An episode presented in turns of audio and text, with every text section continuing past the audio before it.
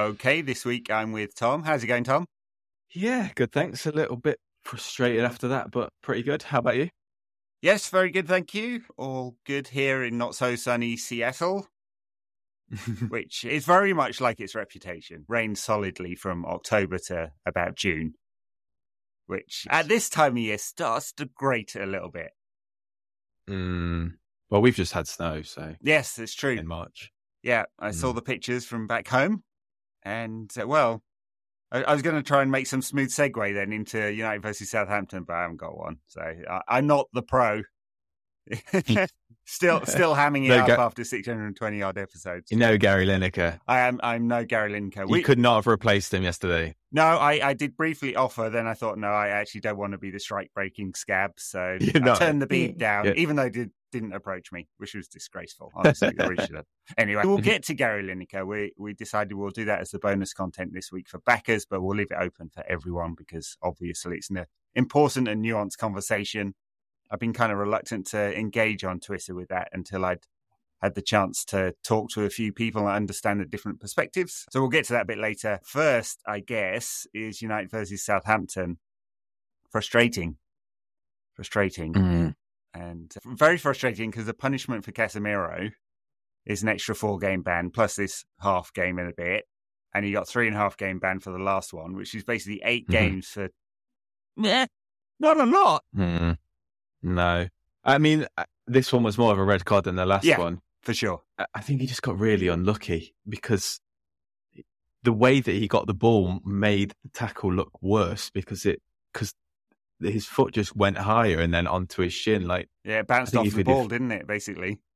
yeah, and it, and it's, when you're looking at that in slow motion, it's like you- you can. It's obviously he's going to give a red card, but it's just really unlucky. I guess it is a little bit silly from Casemiro to be making that challenge, though. Like to be going in In that part of the pitch, he- yeah. that part of the pitch that high, like he, he was off the ground. It's just you expect better from him, really. And in a- in a game like this, it doesn't. In the first half, it doesn't even matter. I mean, not that there was that much likelihood that they were going to score a goal anyway at that point, but like even if you concede at that moment in time, it's not that much of an issue. Like you don't don't need to make that challenge True. Really with a, with about 30 minutes gone against Southampton. You go 1 0 down and you still back us to win, but losing their man. Well, it's much worse It's than just- going 1 0 down, isn't it? Because of the, Uh. the time and the length, the length and the man the who it is as well. Yeah. exactly. I, I mean, I think he's unlucky in that he's gone. He's clearly gone for the ball, and it's Mhm. his foot has basically bounced off the ball onto the shin. I mean, the rule the rule says nothing about getting the ball. Obviously, you can take that out of play. That doesn't that doesn't matter. It's is it is it endangering the opponent, and is it dangerous or reckless? And the the, the guidance talks about control, and so you can go okay. Dangerous because it's gone studs onto the shin, and is he in control? Probably not. And I, I, I think in the you take the sort of emotion out of it, you probably say that's a, a pretty standard red. I mean, it's marginal, but probably erring on that side. You can see why that's called. The, the frustration is two things. That's not always called in the Premier League, for sure. That No. doesn't always go to VAR, and often it's just given just as a yellow because the referee will say, "Oh, ball, then man, Mhm. okay." And I think it's absolutely 100% true that that is inconsistently called that that one. And then the second is VAR, which basically just slows it down to a, a frame. And and Yeah. people on Twitter do that, including a whole bunch of people who should know better, who are in the media, who know they're Mhm. making a bad faith argument when they do this. Just show the freeze frame and go, obviously, because you need the whole picture and context. And and Yeah, just to exactly. contrast that with, sorry, I know I'm babbling on. just contrast that with the the tackle by Walker Peters on Garnacho later in the game, and there's Mm. A few others as well, by the way, because he does it on Bruno like uh, two seconds later, where he's got the ball and gone through the man with the scissor tackle. And that's okay because the ref's saying, well, he's got the ball. Well, clearly not in control. Clearly it's endangering his opponent. It's in the penalty area. And just the inconsistency between those is deeply frustrating. Anyway, Tom, I'll stop talking. Yeah, those ones never get called. Like, but they they're ankle wreckers. I, I Yeah. thought he'd broken his ankle at first. Like the the pain he was in, and clearly there's an injury there because he had to come off it like about five minutes later. Like those ones never ever get called. But then of the one on Casemiro, like like you say, I, I, saw it in WhatsApp groups, people sharing it around like, oh, this is it's a horrible challenge. It's like, no, that freeze frame makes it look horrendous. Like the Sabitzer one about three weeks ago, where Graham Souness at half time was like apoplectic that it wasn't a red card when he barely touched him. But you, you have the freeze frame and it looks so much worse. Like you say, VAR, VAR has oh, never done this since it came into into play. They've never actually looked at the the challenge in, in full force. Right. Real, they always slow it down. And just trying to understand the full context of everything. And yeah. I, I don't, don't, know why that, like it's, it's, it's an obvious thing. You should look at the, the game in its full, in its proper context rather than just looking at it in, yeah, in, in super slow motion, but they always look at it in super slow motion. I, right. Bizarre. I guess to, to speed it up, just to show, to speed the whole process up, just so they show the, the specific incident, but without the context, I don't think the referee's got full information. Maybe they're saying, well, no. the referee saw it in full time, has to make the decision on most of the game in full t- full speed, real time, full speed, and so they they're just adding information. But it feels like it, it adds out of context information, which is not good information. I mean, yeah. That, that, one on Garnacho, you're totally right. I mean, he, he clearly was injured. He tried to get back up to speed. He, he clearly wasn't right and they are ankle wreckers, and it's a scissor kick, and it's dangerous, and he wasn't in control of it, and it is never given, and mm-hmm, no. it's just yeah, that's deeply frustrating. And and there was there was a point where Anthony Taylor had given like ten in a row, what felt like ten in a row to Southampton, and it just felt all yeah. inconsistent. And Bruno, you know, he was right on the edge, wasn't he? But I think with the fans, yeah, right, yeah, yeah. And, and and there was that handball in the first half as well, yeah. which like, I don't We're, know how that is in handball. Well, it's not a natural position having your arm on the pitch, is it? And it's about 15 no. yards away from him. So, yeah. Anyway. And the ball goes straight to Weghorst behind him as well. It is. And he's just blocked it with his hand, which is not in a natural yeah. position. No. And he moves his hand as well, actually, like just before it gets to him. Yeah, it's all very frustrating. And and I mean, the actual game itself, apart from that, was incredibly open. I, I can't mad. remember how many shots. It's thirty odd shots in the game, isn't it? It's a lot. Yeah, yeah, yeah, yeah, yeah. Which like there can't be too many games like that. Which and they weren't even just like pot shots as well. Like they hit the bar with the Ward Prowse effort. Yeah. They had they the post with Walker Peters. We hit the post. We had they had one cleared off the line when McTominay tried to put one in after, about five minutes after he came on, and Len like the Theo Walcott two chances that they, Jesus, I'm naming all their chances here, but they had a lot of chances. And obviously we did as well, like Weghorst with that big chance and Rashford as well, where he kind of, he maybe could have played Weghorst in in the first half. It, it felt in that first half that, that we were, we were fully in control here. Like we didn't start that well. It is a bit like the start against Leicester where they had a couple of early chances, but I, I always kind of felt, yeah, we'll kick into gear here and win it.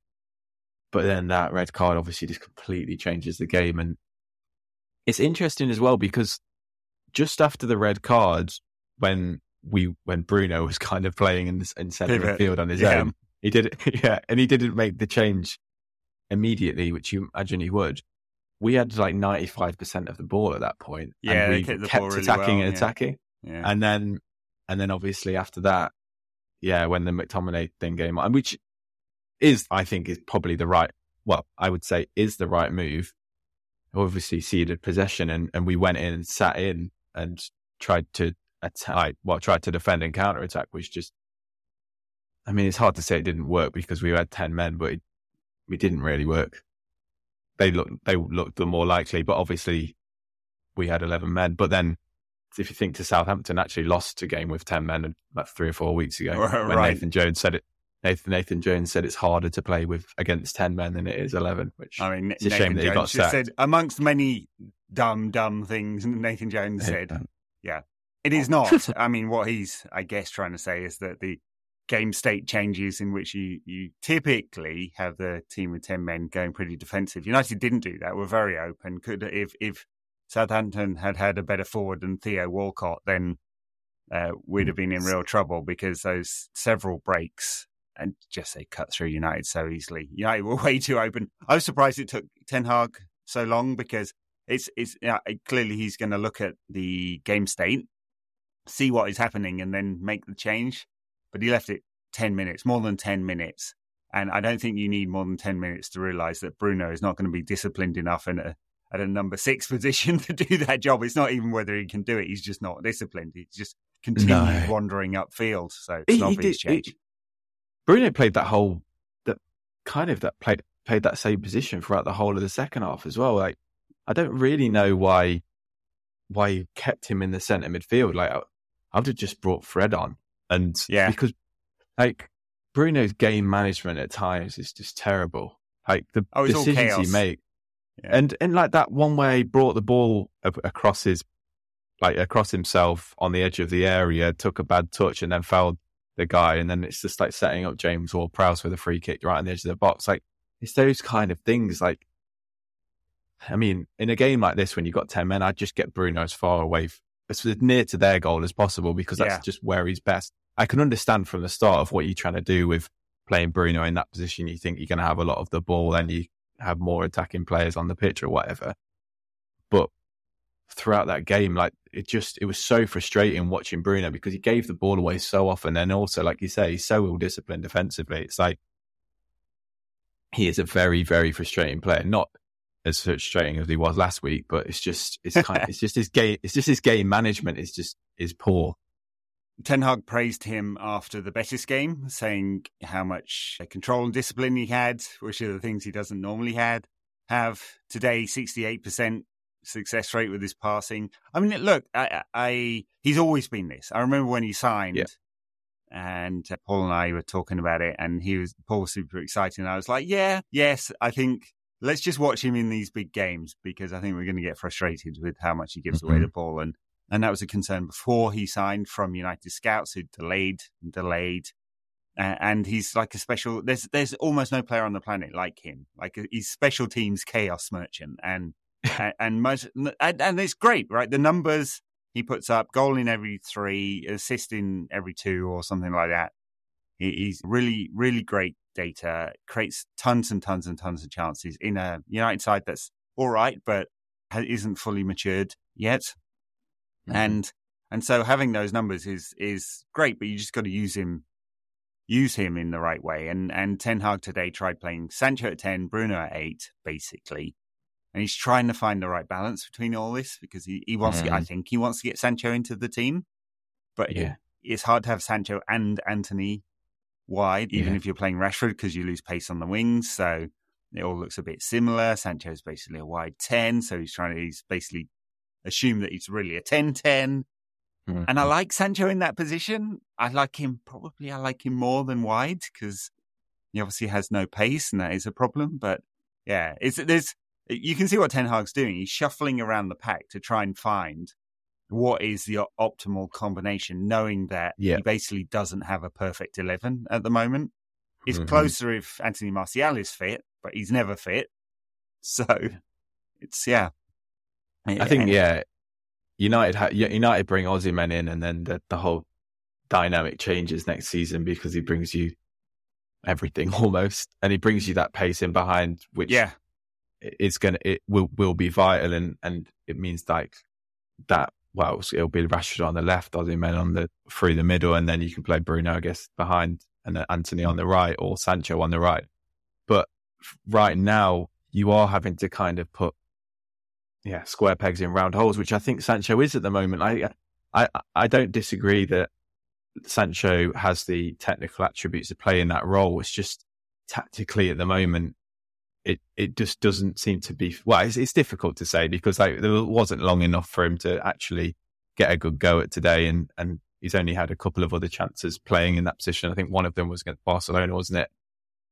Did he play in that role against Barcelona? Was it was one game where we it was a big game. I can't remember who it was. Yeah, I don't think it was uh, Barcelona, but yes, he's. Uh, I forget. I forget. Yeah. Mm, I, my my fear with him is that, like I say, from a tactical perspective, I don't know if he knows how to play that role yet because he's barely played it in his career. But despite having the attributes, and it's it's his play on the half turn, which is not great at. He's great when he's facing the facing forward, because we know he can pick up passes. He's got that intelligence and composure to do it and ability.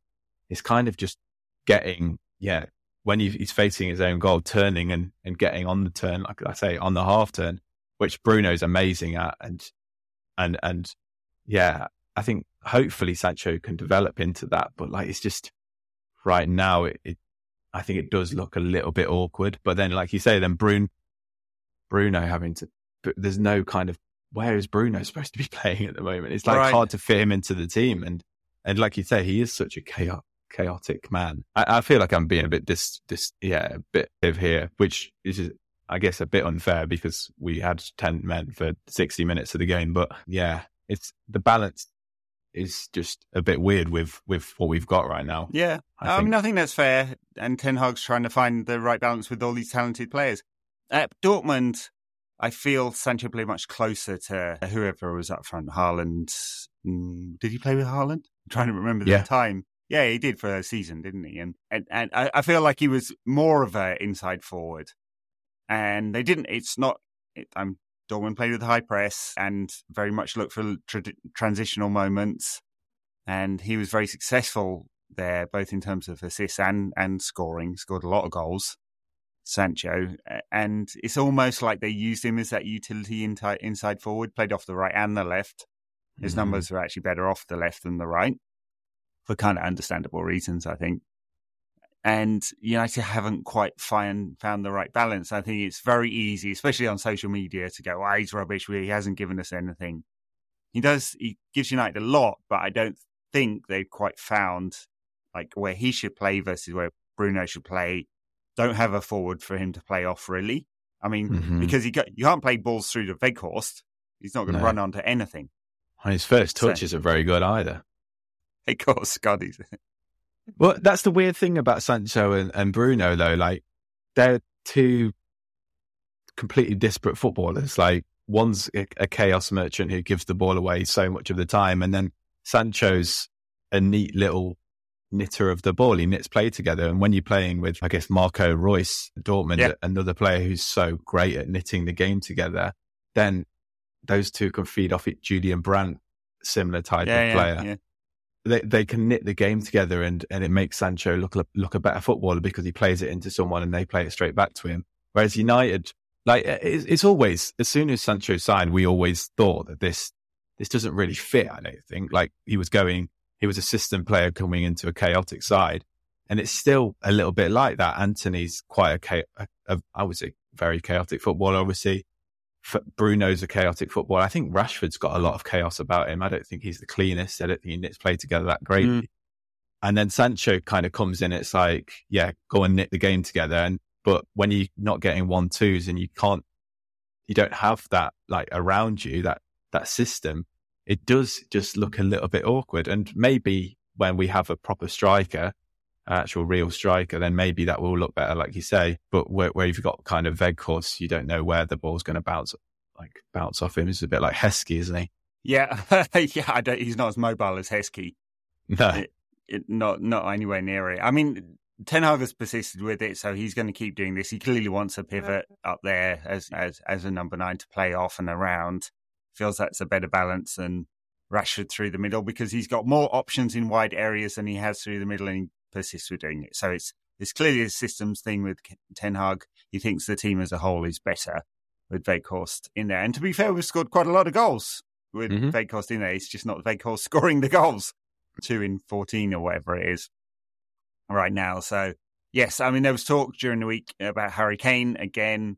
I mean, I look at Kane and and have conflicting thoughts. One, absolutely perfect player for Ten Hag. Just perfect. Mm. Can play nine, ten, nine and a half. You can play around him. He also he's he's never had pace, so I don't think his there was a there was worry for a while that his shot volume was dropping off, and I think that was more about Tottenham than him, and so worried that he would stop scoring goals at some point. But I d- I don't know. I think more like more like Teddy Sheringham. I, I think he'll be able to go on for quite a while and still score goals for a long time. His his shot quality is just as good as anything on the planet, anyone on the, and he takes it very early. So I, he would be a perfect player. The concern is his age for the, mm-hmm. even if he's heading into the final 12 months of his contract, which he will be this summer, we're talking what?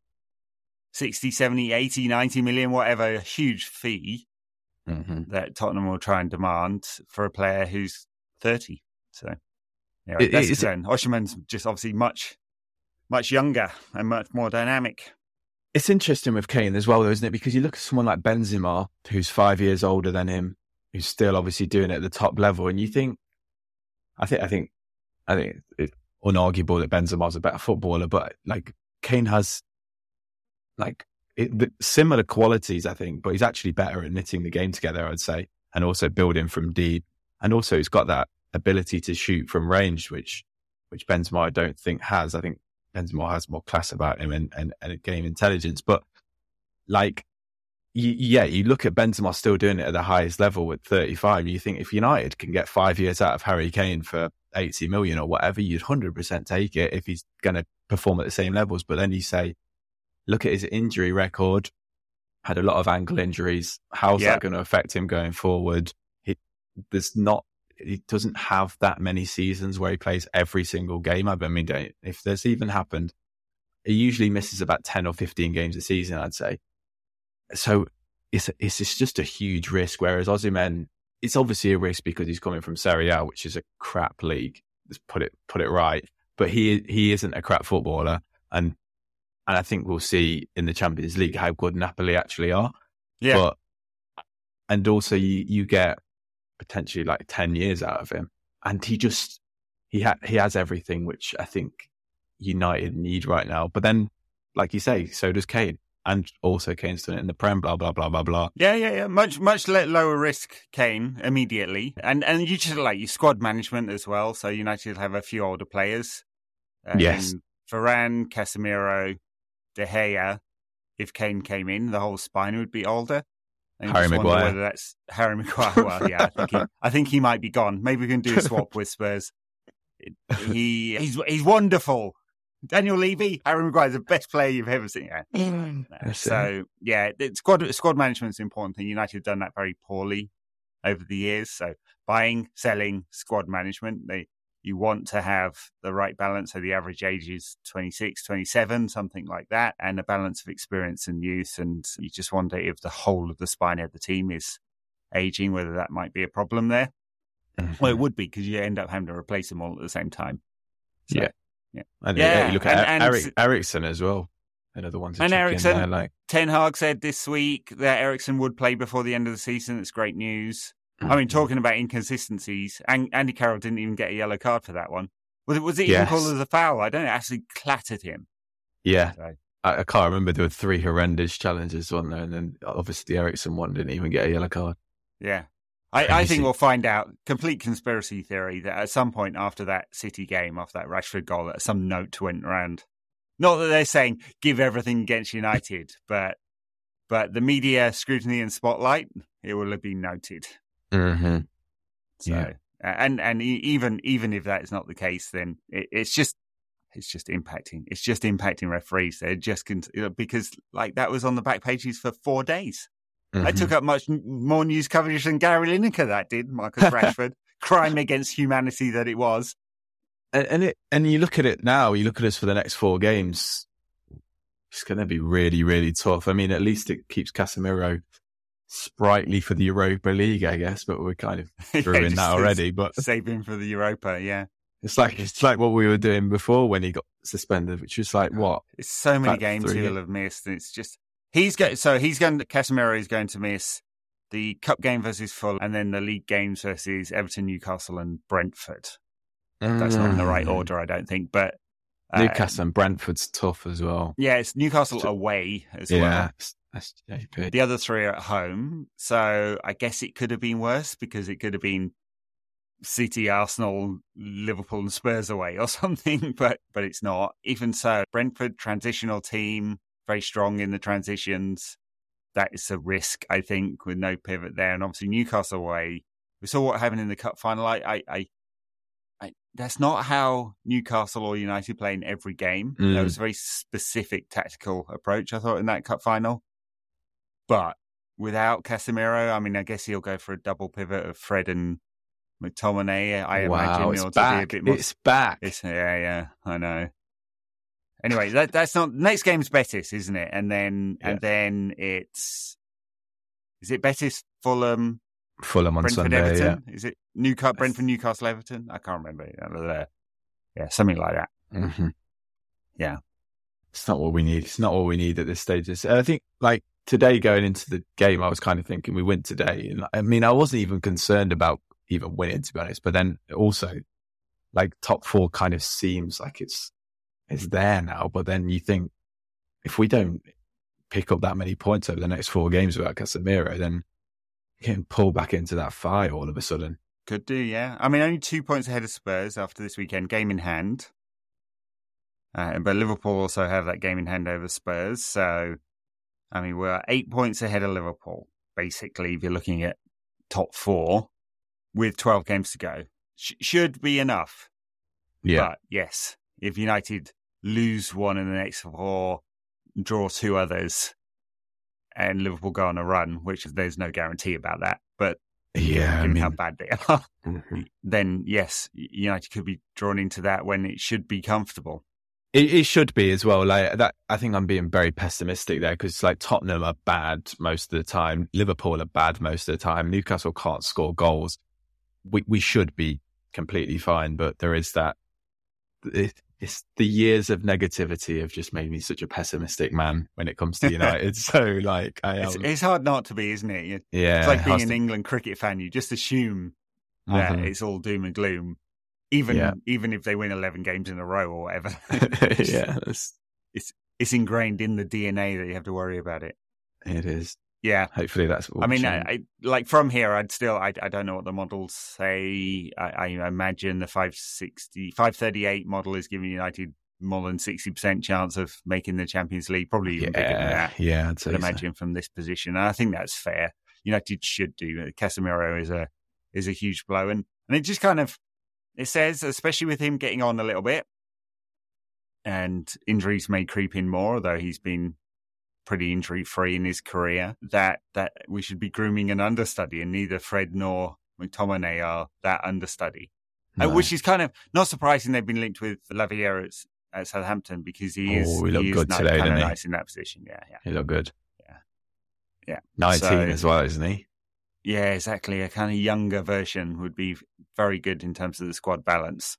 Mm-hmm. So, is the other thing I, I, I thought about Casemiro as well, and we we talked about it earlier in the season how aggressive he is. And I, I think he's feel he's much more aggressive. I mean, I feel like he's a completely different player than he was at Real Madrid because he's not playing with Kroos and Modric, and he's and he has to cover a lot of ground. And when he's in the single pivot, he has to cover a lot. And even when he's not, when it's a double with say Fred or McTominay, or more often Fred, isn't it?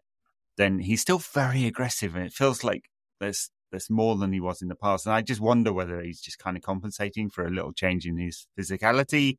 I think in that last season at Madrid, he started looking a bit slower than he was. Mm-hmm. And again, I wasn't really sure about that because he's playing with old players as well. And I don't know whether they just all looked old. Brilliant on the ball, but all old. mm-hmm. Uh, but I just wonder, I wonder, it's con- it's kind of, it has led to quite a lot of yellow cards, hasn't it? Yeah. Uh, and two reds now. Yeah. I mean, the first red, obviously, is, is hard to, well, hard to blame him for, but then the, the second red, which he'd never been sent off before in, until Yeah. this, this season, which, and like you say, it might be a bit unlucky to have got a red today, but the, the yellows have been totting up a lot. And like, like that one against Palace just felt so, so annoying and I guess needless as well. But yeah, he is, he, is like a completely different player. It's, it is very weird to watch.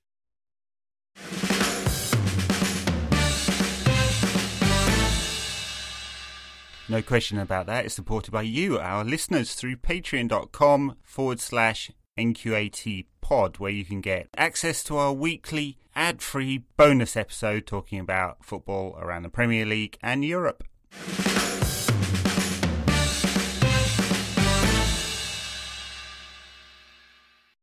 Betis on Thursday. I, I was pretty impressed with the United's performance at home. I thought the intensity was really, you really felt the intensity. It actually, and I wondered whether it had an impact today in the first half hour. Yeah. United was so intense against Betis, they just looked a bit laboured, didn't they?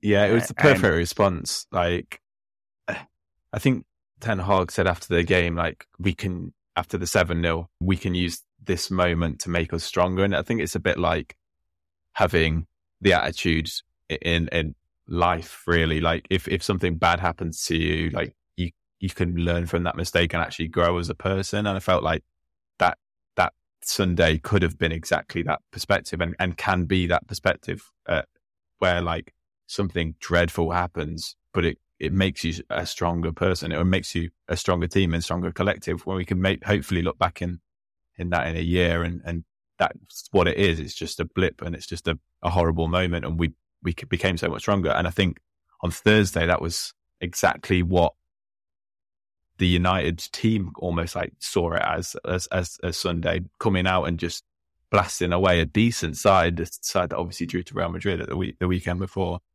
It was perfect. And, and it would have been great if we could have just kept that momentum up today. We obviously didn't, but I don't think we should be too dispirited about it. And I'm sure on, on Thursday we'll go there and just get the job done. Yeah, I think so. I mean, it'd be absolutely shocking if Betis turned it around. I mean, there's going to be a great crowd. It's 60,000, be a full house, I imagine. I, I did wonder whether, I mean, you know, this there's this thing in Spain where fans just don't turn up for games that don't matter. It's very odd. But I, I imagine there'll be a big crowd that'll be urging their team on. United would just try and kill that by being super professional. Obviously, Casemiro is not suspended for that one. And it'd be interesting to see what balance he, he I imagine Fred will come into the side. Mm-hmm. Just a, a, bit of extra protection, and they'll they'll try and kill any momentum early on. Yeah, I mean, and, I, I, uh, I, don't think they've got it in them either to score that many goals. Like that, they're not a, a free scoring team, and like Borja Iglesias has been good. Obviously, didn't even start in, on Thursday, but like Ayoze Perez, Joaquin, like it's Sergio Canales, obviously coming back from injury, but it, it, there's not that much to fear, is there, really? No, and and they haven't scored loads and loads of goals in La Liga either. I mean, just just the 32 mm-hmm. in 24 games in La Liga. They are outscoring scoring Villarreal. Oh, wow! Who they played today? Most teams outscore Villarreal. It's mm. they're they're a good team, but they're not a great team, and and I don't think they're good enough to put three past United. And and United in transitional moments pretty good. Mm-hmm. You expect United to score, so that means Villarreal got to get at least four. It seems very, very, very deeply unlikely. But I still expect Ten Hag will put quite a strong side out just to make sure there isn't a kind of weird right. collapse. He plays a strong team against every single side. Yeah, that's true, and and we're seeing the impact of that because there's been a few mm. games recently where United have looked kind of leggy. Yeah, I mean, uh, I love what Ten Hag's brought, but like there there is frustration in me that he just seems to play the best or the same team every single week. Like, I mean, I, I saw someone tweet like Ten Hag just thinks tiredness is like a, a mental weakness. It isn't actually believing it, but like, yeah, like it almost seems that that's like actually the case. Yeah, like well, he doesn't he doesn't trust he doesn't trust McTominay. And, it, and that's fair enough, obviously. Him, and he doesn't trust Harry Maguire which is no. fair enough. Yeah, yeah. And he so, obviously doesn't trust the, the, two youngsters, which again is fair enough. Like, well, I, I meant, I meant like Garnacho and Pellistri, like they're fine yeah. in moments, and like especially Garnacho's ceiling is enormous, but yeah, they are. They can't really trust them right now. No, that's right. And and Garnacho's, you're right. The ceiling is high. The consistency is not there yet. We expect. I expect it to come. Pellistri is interesting because he could have gone out on loan again. He'd been pushing apparently because he wants game time. Totally understandable. Career's stalled by not playing, but he's played off the bench quite a few times recently, and I, I he's very, very direct. Mm. Didn't really get into today's game, but I did against Betis, created one of the goals. So he's, he's, he's definitely an option. He clearly trusts him more than Elanga, who yeah, yeah. who've basically Just, not seen at all. It's gone, hasn't he? Like, yeah, Pellistri is an interesting one. I, don't think he's the quickest in the world, but like he's an intelligent, he's a very intelligent dribbler. I think he's a little bit lightweight. You get pushed off the ball a little bit too easily, but I think, I think if he bulks up a little bit and gets a little bit more strength, I, I think he could be a really good player. It's finding that strength while you're at United. Like, I don't know if that's going to happen. Whereas at the moment, he's kind of not having that strength and not being quick kind of means that he's kind of not great. And he also doesn't get on the ball enough. Like Garnacho is always kind of there asking for the ball, and I don't. I think Pellistri almost hides a little bit. But then you see what he did against Betis, and it's like, yeah, you have really got something here. It's just, I don't, it's going to be really tough with him. Like, uh, what do you do? Send him out on loan again and then see how he does. And then if he does okay and then bring it back. But then he's what? He's 22 already, isn't he? So like time's ticking. Yeah, sure. Yeah, and he said there's two spells at Alaves which were mixed because he's super young, and that's okay. But having having another season like next season, so they'll they'll make a call in the summer, but he will think like, what are my chances of really breaking into this side and getting in ahead of Antony, who's a, a very interesting player, but one that Ten Hag clearly trusts, or Sancho or, or Elanga. He he'll have to make that like, am I going to play enough games with the number of players who can play in that position. If it's just him and he's understudy to Antony, and that's kind of understood, and you'll play, you'll start 15 games and you'll come on in another 20 or whatever, that might be enough for him. I, I, I don't know. We'll see. A lot of, lot of big decisions to make for United in the transfer market in terms of like balancing the squad out and moving forward, and probably very hard to do it right now because they, they can't have any sense of what the summer budget is because mm. it would be mm. completely different if there's a takeover than now. Obviously, from FFP standpoint, they can kind of look at it and they know they're going to have to make some sales in order to to make some purchases. They don't have to be one for one at all, but they do have to consider just how much United have spent recently and what that looks like. And they can't go do Chelsea and put people on eight year contracts since that loophole was only for Chelsea. And and so yeah, definitely some decisions to make. And we like there's there's nothing there's nothing has happened like recently in the in the in the takeover to suggest that it's coming to a conclusion right now. I mean, it looks like if you believe all the leaks, of which there are many, that the Ineos bid has gone to phase two, which is not a technical financial term, by the way. It's just something that's that just means they'll they'll have access to the data room and they're they're looking in more detail at United's financials, all the contracts and stuff like that, which won't take that long. It's all negotiations, really. So the Qatari bid, the Ineos bid, the Elliott bid, who Elliott, as we said, like a vulture capitalist PE firm that will look for a very quick turnaround. It seems opportunistic from them. I, I don't know mm. whether they were having discussions with the Glazer family and have just basically offered all parties access to what would be very disruptive equity and or debt, some mixture of. So anyway, that that, that is happening. Oh, and I don't, don't know whether you saw the uh, scammy crypto play. Yes, Wow. NFTs. Oh my God. It's a fundraiser. Chat GPT, write me some copy that is the most scammy possible. Like every crypto bro fucking cliche you oh can get. God. It's just terrible. Yeah. It, it, it, reminded me of that.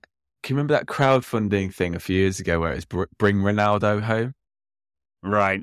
Oh yes. my God. Exactly like It that, reminded yeah. me exactly of that with that horrendous trailer with that old man just yeah oh god yeah. makes me shudder anyway the guy the guy Alessio whatever he's called i can't remember his second name now I, anyway i looked him up does not have a cv that you would say was notable does, definitely doesn't have the bucks to to do it and yeah I, I didn't put his like details out on Twitter because I didn't want to accidentally dox the wrong person. I'm pretty sure I know who it is. He'd been in touch with some other fan groups, apparently. Not not me. have to say, we're not important enough, Tom, for the scammers oh, to man. get in touch with us. Yeah, oh, get him on. I would have wanted to get him on the show. Could, yeah, that's right. Yeah, could have advertised his NFTs. Like every single NFT play in football has been scammy. The ones that were where they're really serious, where they've tried to take over clubs. Mm. Is it Maidstone? No, not Maidstone. I can't remember. There's one one one of the clubs that a crypto guy has fully taken over and had these big claims that he was going to fund growth through crypto and fans can buy the coins. And then, of course, you look in the small print, you can't sell them.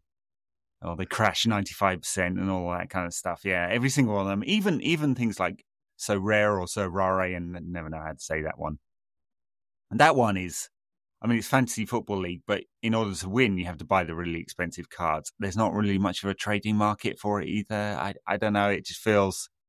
I, I do kind of think there will be a role for digital assets in the economy. It's a different, different part of the day job. I look at some of that, but but in football, as a kind of expensive digital trading card slash a oh, way of milking fans, don't like it at all. No, it's it's it, it, it it really like targets the vulnerable people as well, it, it, like crypto does in general. Like especially with the pe- people doing the get rich quick schemes, there's such an insidious industry, yeah. and it, it it's really quite upsetting. I think like, like you see how many people like think they're on a on a way to a winner, and I think this is a little bit different with with what I guess the football clubs are trying to do. Like, oh yeah, if you sign up to our crypto, then you can vote for the song that the players come out to or whatever. Like I think Juventus and Barcelona had that for a little bit with right. their with their coins, but the whole the whole uh, yeah industry is just incredible, and I can't well, believe you can just do that with the standard membership, and you don't have to. Yeah, exactly. Flog it as a. Uh, the thing you, is, know, if it looks like a security, it should be regulated like a security. Oh, it's crazy that it's not and, regulated. Yeah, well, the, SEC recently fined Kraken, which is one of the big exchanges, for doing exactly this, for basically selling stuff as as securities. Well, it was they, they fined them for how they how they do the staking. So basically, where you can you can put up money for the gas fee for the for the the crypto processing. I'm very simplifying this, so apologies. And and it looks like a cross between betting and shorting basically. And yeah, and that kind of the risk there is really high, and and clearly that has to be regulated in the way that other financial securities are.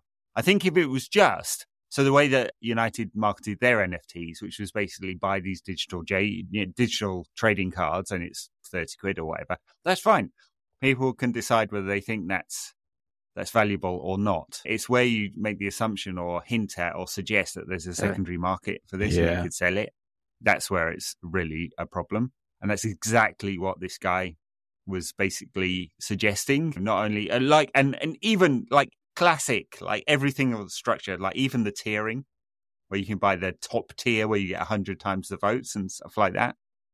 Yeah. Yeah. Don't, don't like it at all. That's horrible. So anyway, I don't think it, it won't go anywhere. It 100% will not go anywhere. And, uh, yeah. But they've obviously somehow got enough publicity for it to become a thing, which I, I well, they put a press release out. But people and, have picked and, that up though. Like, why? Yeah, yeah, why? Yeah. Yes, I know. Well, this is where you get sports journalists covering financial matters. Yeah, just do a so, bit of due diligence. Like, obviously, like the, the, there's people out there who are, priv- are like savvy enough. I think if you see like an NFT on someone's website after after they send out a press release, like you maybe just go and Google the guy a bit like you did, like to just be like, yeah, is this legit or is this just a massive scam? And, well, it, just and ask some people. It's exactly, like, really yeah. Simple. Whereas if I send so, out a press release, like they they're responsible then for some unknowing man to go be like, oh yeah, this sounds great. S- signs up for these NFTs and just completely loses what hundred quid or whatever of his his money. Like the, I mean, journalists have a responsibility in this in this, in my opinion. Yeah, I mean, losing a hundred quid's one thing, right? The consumer protection issue. Losing thousands, oh yeah, because you see it as an investment that you could make a good return on.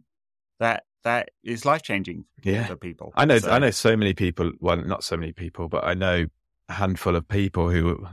Is that so many? Not really. I know a handful of people who have lost a lot of money on F- NFTs because they've just been taken in by the, well, yeah, by the the the beast of the the marketing material that's out there, and it's and yeah. it's it's really just quite sad.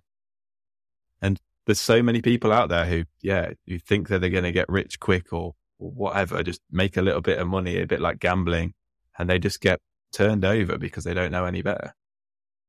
Yeah. Well, uh, okay. I'm thinking that might be it for the week.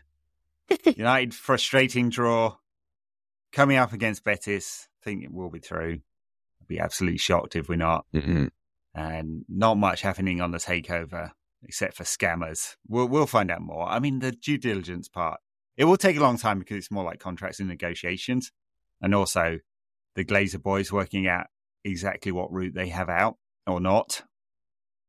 There aren't mm. many choices, and they're all bad. I was I was thinking about this.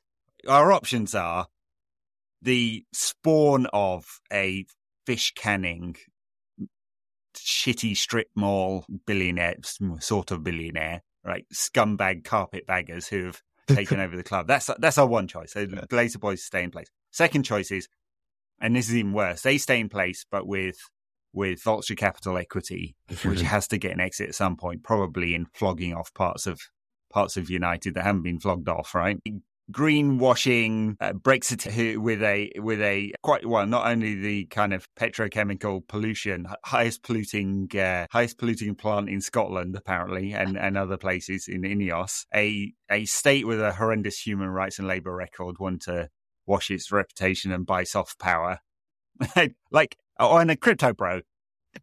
Awesome! Just awesome Wow, the crypto bro doesn't sound like, sound so bad. To be fair, when you put him in yeah, alongside lot. yeah, yeah, yeah. Well, you see, that's it. Like, if everyone listening to this show now bought NQAT coin at hundred dollars, we still wouldn't have enough to buy the club, but we'd be getting there. Maybe that's what you could do instead of the Patreon. Uh, that's it. Yeah. Well remembered. Patreon.com forward slash NQAT pod for our backer show. We do a backer show around about once every week and merch as well.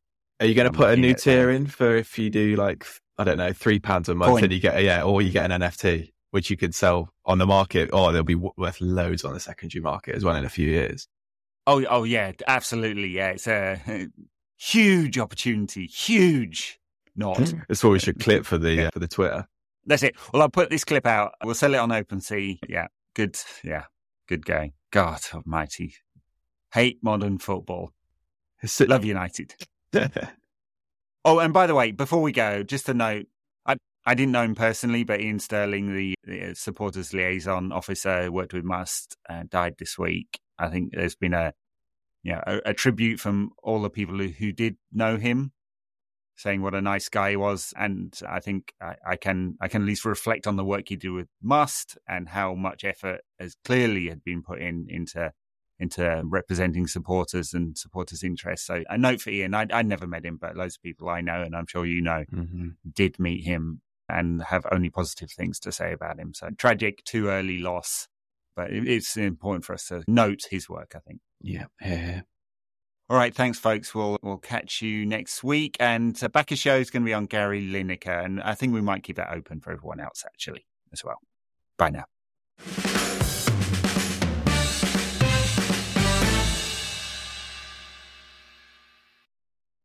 Okay, this is the backers bit. As I noted on the main show, I think I think we'll leave this one open for everyone just because it's a kind of interesting conversation and a fairly nuanced one, which is hard to have over social media. I don't know whether you've noticed any of the social media around Gary Lineker and what he said and what everyone else has said, but I think nuance is somewhat lost in 280 characters. Yeah, did you, I don't know if you saw Barney Ronay receiving a lot of flack this morning. No, what what did Ronay say? So someone someone tweeted about how if if we refuse to talk about these kind of subjects, then we're not doing a, a, a, we're, we're doing a disservice to the the victims of the Holocaust. A little bit similar to a lot of, I think Darren Richmond tweeted a similar kind of thing that if we if we refuse to talk about this, then it's actually we're doing yeah more of a disservice to to Jewish people than people like Suella, Suella Braverman's obviously come out and said it's offensive to Jews what Gary Lineker said, and then Barney Ronay responded to it to that tweet um, saying, "Why do we always compare it to to Hitler and and Nazi Germany? Why don't we compare it to to Stalin's labor camps or the gen, gen, genocide in Rwanda and stuff?" And then he got a lot right. he got a lot of flack for that. Like he, right. I think it was like the tone of his his argument was like, "Why why is that exciting?" For a start, as noted, in some places who have cooler heads, Lineker did not compare the, the current immigration bill to the Holocaust or even to the Nazis very specifically. And I think quite carefully, in mm-hmm. retrospect, after a few days of thinking about this, he said it was reminiscent of the language used in Germany in the 1930s. Yeah. Reminiscent of the language used in Germany in the 1930s. And I was just, my initial reaction was, oh, this is a bit clumsy. And anytime you sort of bring quote unquote Nazis into this, because he didn't say Nazis, but anytime you bring Nazis or the Holocaust into this, you're kind of you're weakening your argument, you're cheapening. I think this is why people feel offended. What actually happened in the Holocaust by comparing everything to that, and and no, I think there is a tendency, clearly a tendency to rush to call everyone a Nazi, and and Well, it should be reserved for the most serious things. Shit, clearly. Godwin's law, isn't it? Yeah, right. And and it's interesting because the first I heard of Lineker, this Lineker thing was not actually on social media. It was a friend of mine, very, very, very good friend, and known for a long time. And we have over many a beer solved the Middle East problem. uh, and it was like different perspectives. But he sent it to me, and his reaction was he was deeply offended. Not going to name him because it's not fair, but he was deeply offended and he thought Lineker should be fired, basically. And uh, basically thought, I'm really summarizing, so apologies, but summary was he basically thinks he's Corbyn Mark II, right? And and I was like, I my initial reaction was, I, I don't think that's right. I felt it was clumsy. I thought, yeah, you really shouldn't. You shouldn't bring Nazis into this. You can make an argument against this immigration bill, which is, by the way, I'm quite, I'm quite happy to say, one of the most disgusting pieces of legislation Mhm. I've ever seen in my lifetime, and we can go into why I think that's true. But oh, it's always clumsy when you kind of compare everything to Nazis. But then you step back and go, he didn't do that. He was very specific in his language. It was about it was about the the tone of the language, not about the Holocaust. That came later, and I think I think by making the reference to 1930 Germany, that's what Lineker's trying to do. Same time, I know people are offended. I know there are some people who took offense, and I I did my own canvassing, and there was a split opinion, as there is on any like Jewish people are not one homogenous lump, are they? Yeah. with one opinion. So there, it's it's complex and it's difficult. My take is that I think Gary Lineker was trying to be very specific and careful in his language there. Yeah, I think I think I think I think he is, and I think by being careful as well. Like my personal opinion is that he's he's completely right in what he says. That the the language that has been used is is eerily reminiscent of of 1936, 1935 kind of time in, in journey from the from the Nats from the Nationalist Socialist Party. I've seen clips go viral before this where I remember a Holocaust daughter of a Holocaust victim um, confronted Suella Braverman about this herself. I think it was like a was some public speaking event, and she said Mhm. using the wording that you use obviously is yeah eerily reminiscent, and it's he's not alone in this opinion. It's also it's also like it's not just the opinion; it's the it's the nuance around obviously the the fact that he's a freelancer, the fact that he's been saying he's been criticizing the government in so many different respects for so long, but they've just wanted to jump on him at this. They've been waiting to find a moment where they can go, Yeah, this is, sure. this is it, this is it, this is it. And they just bang, bang, bang, bang, bang the drum. Yeah. They get the right wing media behind it. They get the, every politician goes for him. And then the BBC, because they're spineless and they fall at the, at the feet of every single thing, almost everything that the Tory, if the Tories complain, then they fall at their feet every single time.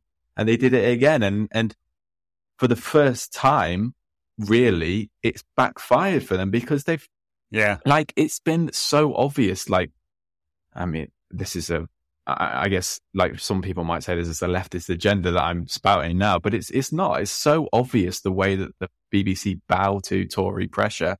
Like, you look at Laura Kuenssberg's, like, whole relationship with Boris Johnson over her time when she Uh-huh. was the political editor while he was prime minister is it's just sickening. And the fact that it's only come to this point, like, and finally, it's really weird that the it, the people actually at the BBC actually standing up against this blatant well, politicization. of- yeah, and and Yeah. weakness at the BBC is the sports media. It's like, I mean, at least someone's got some backbone at that at the BBC. Like, and I know the for so many years the Tories have been trying to undermine the BBC, and and the right wing media have Yes. been really trying to do it as well, but. They have a stranglehold over the BBC. You look at how the people in Well, charge. it's, at it's been completely politicized by the Johnson administration. exactly, So and and chairman and director general, both both know, it's crazy. either donors and or former Tory politicians. So, and then you yeah. see like Alan Sugar, the the words and the phrases that he uses, and he's on one of BBC's flagship shows, oh, he's allowed to do whatever he wants. And then you see yeah. like it, it's th- th- there is. I, I, find it staggering. I find I, I, I find it just bamboozling that I don't find it bamboozling actually because that's just the way that the country is. Like the, country, it's not yeah, even surprising. Look, this has been element, but it's this like, is not this is not organic, right? There there is a, an agenda among some politicians to destroy the BBC as an independent organisation. Some people on the right feel it's it, it was too leftist. You can take that out, right? The kind of left and right politics of it anyway, and just say it's about control of control of state media, mm-hmm. and that that gives you everything you need to know anyway, without even getting into the left and right piece of it. But and some people are just dogmatic, and it's it's a kind of view that there shouldn't be state funded media and it should be funded by advertising, and that's what the Johnson the well, the bill that went through Parliament to say the BBC charter would end and and it would have to become ad funded, right? Funnily enough, the other, the rest of the broad, the private enterprise broadcast media don't want that because BBC would end up competing for for ad pounds with them. So it's control of the media.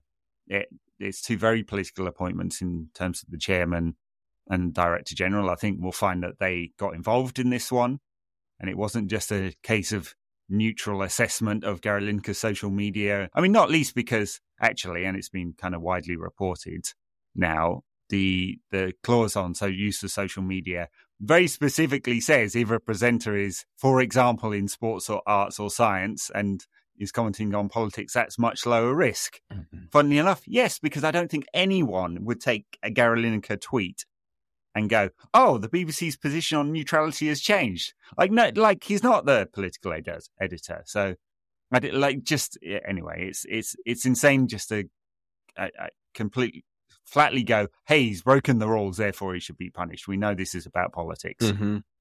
And we didn't talk about it, but I wanted to say, what, why is this one of the most disgusting pieces of legislation? Because it, it creates a second class of citizen, right? It stops any route to legal asylum claims. Now, under international law, you can make the claim. Asylum is, you're not illegal if you're making an asylum claim, you're making an asylum claim. So, what this bill does is remove the ability for any asylum claims to be made in Britain but there's basically no processing outside of Britain, right? It, it's yeah, a special thing. I mean, even for Ukrainian refugees, they had to apply in Ukraine, and that can take a while while you're being bombed and hoping that you make it to get out the country. Mm-hmm. So almost no safe legal routes to a claim of asylum. There'll be none in Britain, and so people who make it to Britain won't be able to make a claim. And and the the thing that went around, which was very badly worded, saying you will not have access to modern slavery. oh my weird. god! Like, like that's the perk of being an immigrant. You, yay! I get to be in the modern slavery business. No, it's really weirdly. It's basically saying we'll we will take nothing into account. So if you come to the country, we will not hear a claim.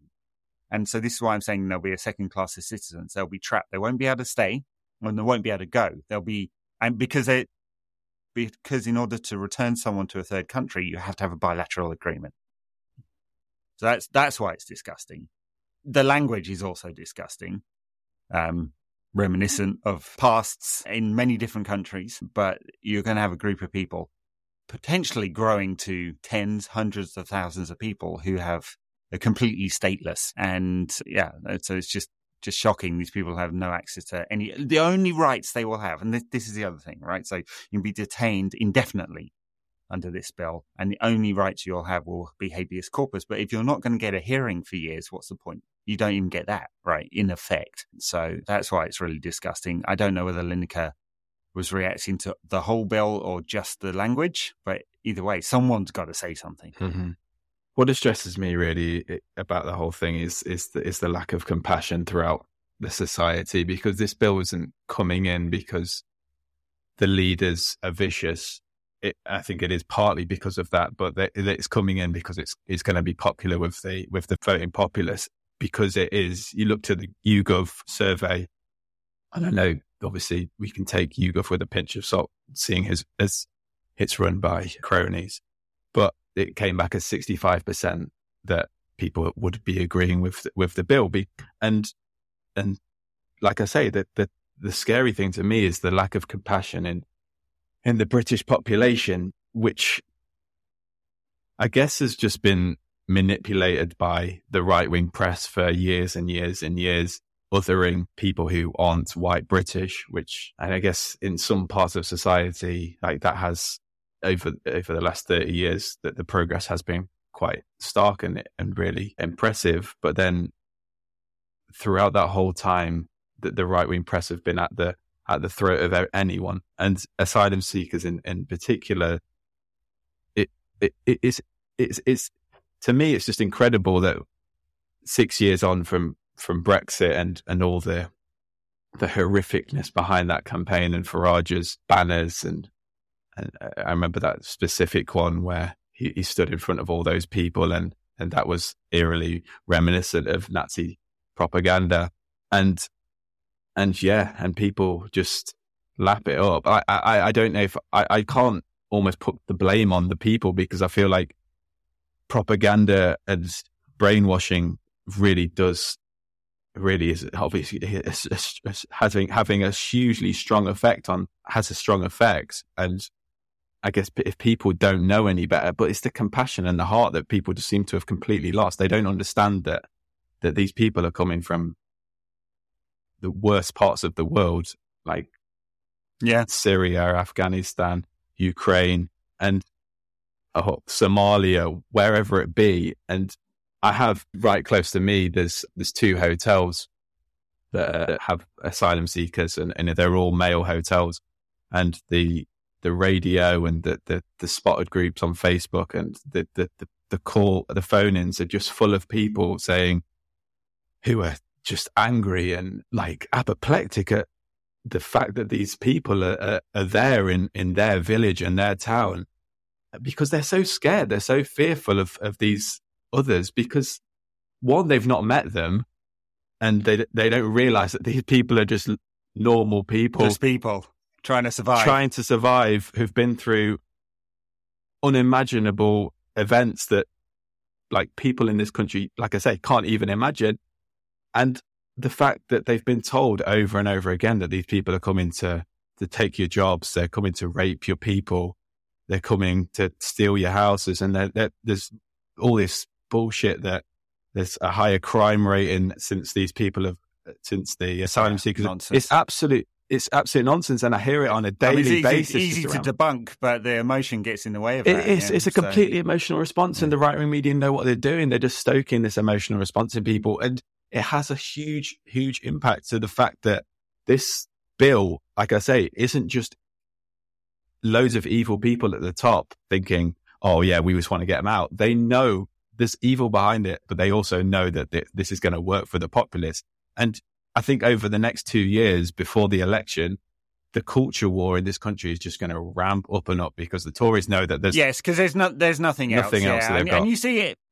Some of it's organised and and some of it's organic. But I mean, even yesterday I saw a piece going around on Twitter with a a bill that purportedly was for a pensioner, it was a gas bill for four hundred something pounds or something like that, right? And and in the tweet it said, and this is just an example. Look at this bill. How's a pensioner supposed to pay this? Meanwhile, we're hi- eh, housing asylum seekers, and they get a nice warm house for free. Well, by the way, this this this the piece of legislation that's going in will basically stop any routes to asylum. So you know, hey, you'll get what you want, folks. So the, the people will have, and and it stops any routes to even claiming that. Yeah. So there will be no housing, there will be no warm, comfy hotels if that's people what people think asylum seekers get, which is, by the way, not true. Absolutely not ridiculous. true. Shocking conditions people are having. Oh my yeah. god! And and and and you know, so what I think will happen, and this is me. A, I'm, I'm not in politics or, or the asylum ecosystem. I talk, I ramble on about football on the internet, and I do something completely different as a day job. But but I suspect, given the way this is structured, if it goes through, if it passes the test with the courts, which it might not do, right, is that we'll get tens, hundreds of thousands of people in this kind of limbo. Detention centres will overflow, and because there's not enough capacity, if it looks anything like the Australia system, we'll get people locked in that for years and years and years. Uh, and it's just cruelty on a kind of unimaginable scale. Mm-hmm. And by the way, to, to relate it back to football, often got pushed back when during the Qatar World Cup or the recent kind of bid from the Qataris for only talking about other countries wrongs and ills. And here we are talking 15, 20 minutes nearly now, talking about this country's wrongs and ills. Mm. And, and so I think it's only fair to say this is something that Britain is doing, which I think is disgusting. And uh, if the UK government tried to buy United, I'd be very angry about that. Oh I don't think that's likely to happen, but just just so you know, we're balanced with that conversation. It's it's yeah, it's it's devastatingly depressing. Like just to think of, just to try and put your yourself in the in the the position of of an, an asylum seeker in this country and the like like you say, living in these ho- hotels which people somehow think is like luxury with loads of people you don't know in a town you don't know, surrounded by loads of white people who hate your guts and are sometimes protesting outside of your living quarters after everything you've been through. And now you're stuck in this limbo. You've got this potential legislation, which means you're going to be fucked either way. It's, it's, it's heartbreaking. I, I, I don't know how anyone can actually look at it any, any other way if if they're trying to if they're using their heart, I don't know how they can not see it as anything but heartbreaking. To be honest, I find it, I find it just yeah terribly distressing. To be honest, and it it just it just speaks to the like the moral corruption of this country in general. Really, like it's it's yeah. so morally corrupt, and it has got a lot worse over the last thirteen years since the Tory government took it taken over, and for the next two years, it's going to be it's going to get even more horrible because the only way, like I mm. say, the only way that the Tories win is, is by in, igniting the culture war to unprecedented levels. Yes, and Lineker has has been been a party in in that culture war because clearly that's what the past week has been about. Mm-hmm. Anyway, th- there's politics cast. We'll see how many people turned off the second half of that. Sorry if you don't like it, but these things are important. So, and we've always uh, 621 episodes now, and we've always touched on politics because football and politics are deeply intertwined, whether you like it or not. And uh, if you didn't believe that, what happened over the past week was clearly, clearly a case of that being true. The, one one thing just to close out is it's funny how politicians keep trying to take on footballers, and especially the Labour have done it occasionally, but especially the Conservative government. And I think it's this kind of sneering, these are stupid. Yeah working class people and they don't understand. And and generally as a as a group of people, footballers don't get involved in politics very much. I mean, they're happy to take their paycheck and keep out of it. Most of them would like want, want to stay away from controversy. In fact, they're taught that by the clubs. But there are a few very smart people, Marcus Rashford, Ian Wright, Gary Lineker, maybe, who who are happy to use their voice and their platform because it's important and for different issues. This was one of them. It was a hard it was a hard topic to confront over the past week. I, I definitely had to take a little time to think about it before just reacting to canvas opinions and try and understand the perspective of people who are offended by what Lineker said and why, and the people who felt it was very important for someone to say something, and the the reaction of of BBC journalists. So you know, I'm glad we had a few days to think about it before sort of voicing an opinion. I hope I hope that discussion has added something to it.